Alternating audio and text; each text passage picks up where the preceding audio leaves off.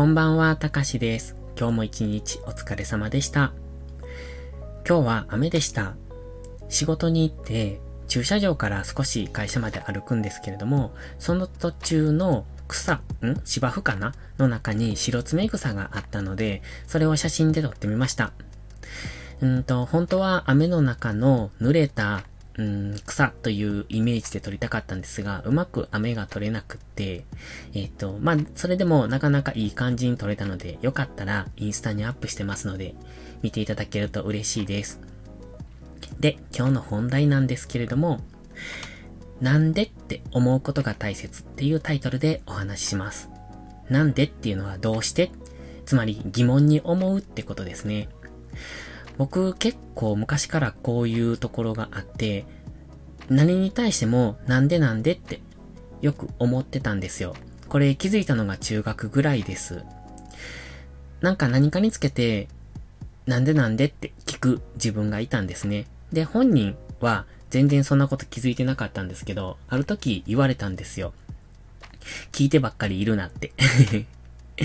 自分で調べろよって感じですけど、あ、その時に、あ、なんでって人に聞くことはダメなんだっていうことを気づきました。まあダメかどうかは別として、そういう風に感じたのを覚えてます。ただ、その時、みんな同じだと思ってたんですね。みんなどうしてどうしてって思うんだと思ってたら、意外とそうじゃなかった。僕はそういう風に何に対してもどうしてって思う性格なんですけど、他の人はそうじゃないんだなっていうことを後々知りました。で、このどうしてって思う性格、厄介だなって自分では思ってたんです。すぐ疑問に思うから聞きたくなる。でも、聞くばっかりじゃいけないってことを言われたので、あ、じゃあ自分で調べなきゃいけないんだっていうこと。でもその時ってね、スマホとかないじゃないですか。だからなかなか調べるって難しかったんですけど、まあそのまま、えっ、ー、と、会社員になりまして、そこで、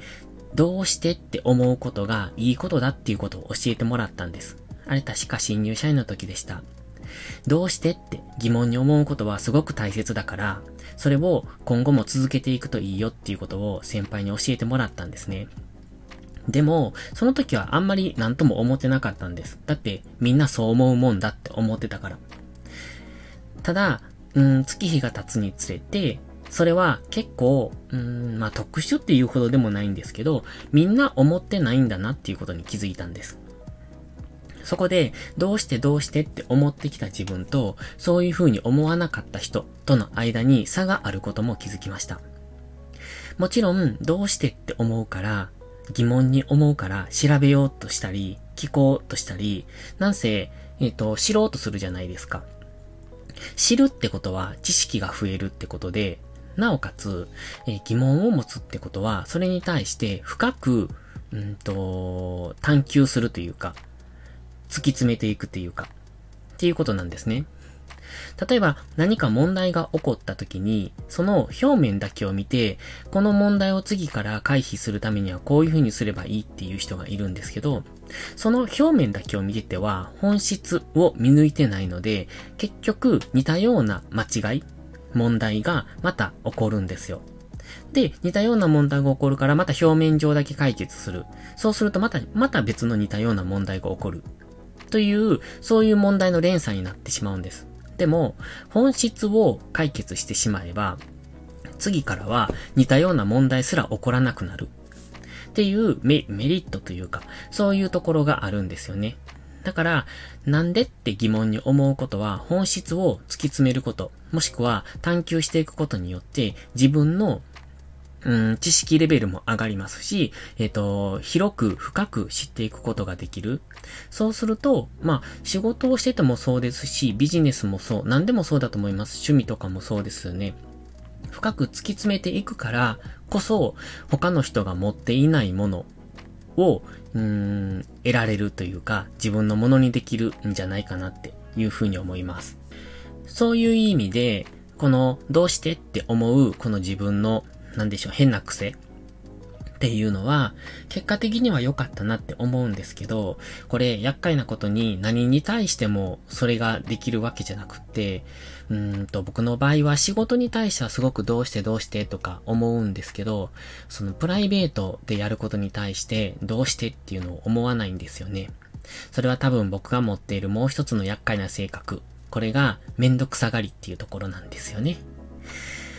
すごくめんどくさがりです。うーん、こういう人多いのかな？わかんないですけど、めんどくさがりなんで、どうしてって思う半分、反面、うん、別にいいかなって思ってしまうんですよね。で、仕事って思ってやると、あら、それはきっちり突き詰めていかないといけないなと思ってやるんですけど、自分のプライベートとか趣味の範囲になると、別にそこまではいいかな、めんどくさいしって思ってしまうんですよね。そこがダメなところだなとは思いますが、ここ、これからはそういう、うん、めんどくさいところも一歩踏み込んで、多分めんどくさいっていうのはね、最初の一歩を踏み出すのが嫌なんですよ。一歩踏み出してしまえば別に問題ないと思うんですね。だから、そこを、まあ、自分の性格を分かっているので、じゃあ一歩踏み出しちゃいいやんっていう風に思って、これから進んでいきたいなって思ってるんです。例えばね、掃除なんかもそうですよね。普段部屋が汚れてて、なかなか掃除するきっかけがない。えっと、時間がないから掃除できないよっていうのはよくある言い訳なんですけど、掃除するときがっつりしたい人ってそういう言い訳するんですよね。でも、がっつりしようと思うと、結構な時間と、うん、なんでしょう、思い切りが必要なんです。そうじゃなくて、ちょっと、うん、例えばここにあるものを右にあるものを左に動かすだとか、そういうレベルでいいと思うんですよね。ちょっとここだけ拭いてみようとか、ちょっとここだけ掃除機かけてみようとか、ちょっとここ、この一角だけ片付けてみようっていう、それがきっかけになって、どんどんどんどん発生していくものなんですよ。だから、掃除できないっていう人は、全くゼロなので、うん、そうじゃなくて、じゃあ今日はこの、うん、例えば、えっ、ー、と、このテーブルの上だけとか、この机の角っこだけとか、みたいな、そういう感じで片付ける、掃除をすると、えっ、ー、と、少しずつ片付いていくので、いいと思うんですね。それがきっかけだと思います。だから僕の場合は、なんでって疑問に思うことは、多々あるんですけれども、でもめんどくさいが勝っちゃうので、えー、めんどくさいと思っても一歩踏み出せばそこからもう一歩、もう一歩ってさらに進んでいくことができると分かってるので、そこを意識的にしていこうかなっていう、そんな感じで思ってます。では、今日のタイトル、どうしてなんでって思うことが大切。これは、うんと、みんなが持ってるものかどうかはわかりません。でも僕はずっと昔から持ってることで、しかもこれは大切だなっていうことを、えっ、ー、と、ずっと思ってました。もし、なんでって思うことができない人がいるんでしたら、あえて何かに、うん、注目して、えー、考えていくってことはいいのかなって思います。それは何でもいいと思うんですよ。うーん、なんでしょう。例えば、えっ、とね、例えばね、電車に乗ってて、電車の車窓から見える、うん、景色で、看板があそこに立ってる。あそこに看板が立ってるのはどうしてあんなところに立ってるのかな、とか。それには理由があると思うんですよね。もちろん、電車のお客さんから見えるように、とか。うんと、電車、あの、その看板は電車のお客さんをターゲットにしてない場合もありますよね。歩行者をターゲットにしてる場合もあるし。とか。うんと、料理が並んでるのを見て、その料理の並び方はどうしてこの並び方なのかなとか、あの疑問に思うところっていうのは多々あると思うんですよね。どうしてこんなデザインになってるのか、どうしてこんな形になってるのか、どうしてこんな、うんと、道の作りになってるのかなとか、よく思うんですけどね。あの、立体、なんだ？えっ、ー、と、立体交差点っていうんですか？なってたら、なんでこんな形になってるのか、あえてわざわざ、うん、地上じゃなくって、その、上の方を通す必要があるのかなとか思ったりもしますし、何でもいいと思います。なんせ何かに疑問を持つっていうところから始まっていくのかなって思いますので、どうしてって思うことはすごく大切。で、自分の気づきとか知識を広げるだとか、深く探求していくだとか、そういうことにとってもいいと思いますし、それは結果的には自分のスキルになったりとか、自分のメリットにつながっていくので、いいんじゃないかなって思ってます。それでは今日はここまでです。また次回の配信でお会いしましょう。たかしでした。バイバイ。